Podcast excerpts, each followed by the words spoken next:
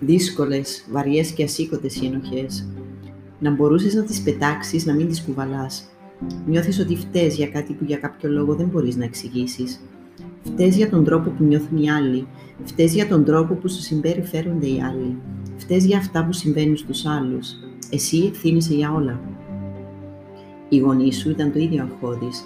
Μεγάλωσες με πολλά πρέπει, με πολλές απαγορεύσεις, χωρίς να καταλαβαίνεις που πραγματικά ήταν ο κίνδυνος.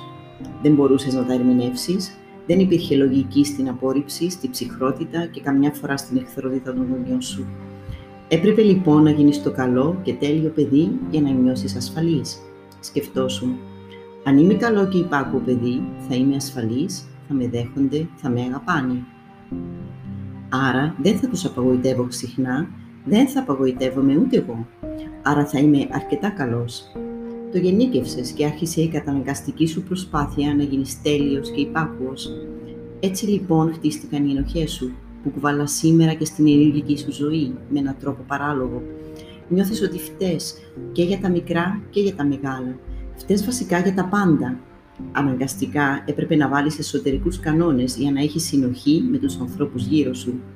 Κανείς όμως δεν σου έχει πει ότι όλο αυτό δεν έχει να κάνει με τη δική σου συμπεριφορά.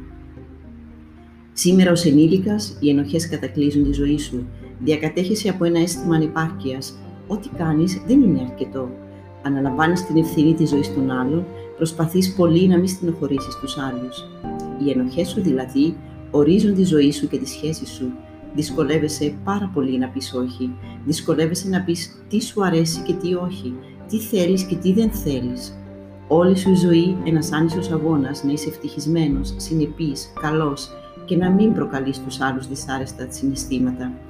Στέκεσαι στο πώς να είσαι τέλειος για να μην στενοχωρήσεις τους άλλους, για να τους αποδέχονται οι άλλοι, να τους αγαπούν και να νιώθουν ασφάλεια μαζί τους. Νιώθεις αγωνία αφού πρέπει να διασφαλίσεις ότι θα είσαι πάρα πολύ καλός, άρα θα πονέσεις λιγότερο, άρα θα ανακουφιστείς από τις ενοχές σου. Η ανακούφιση όμως που περιμένεις δεν έρχεται ποτέ. Νιώθεις μια απέραντη θλίψη, νιώθεις κενό, ότι δεν ικανοποιείσαι μέσα σου, κουβαλώντας το βάρος ότι ό,τι και να κάνεις δεν είναι αρκετό. Σήμερα καταλαβαίνεις ότι κάτι έχει ξεφύγει και ζητάς βοήθεια.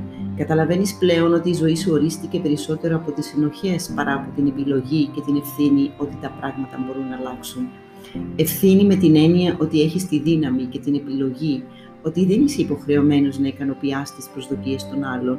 Δεν είναι αυτή η δουλειά σου, αλλά η δουλειά σου είναι να είσαι δίπλα στον άλλο με τον τρόπο που μπορείς να είσαι. Αυτό μπορεί να γίνει εφικτό με συστηματική εκπαίδευση.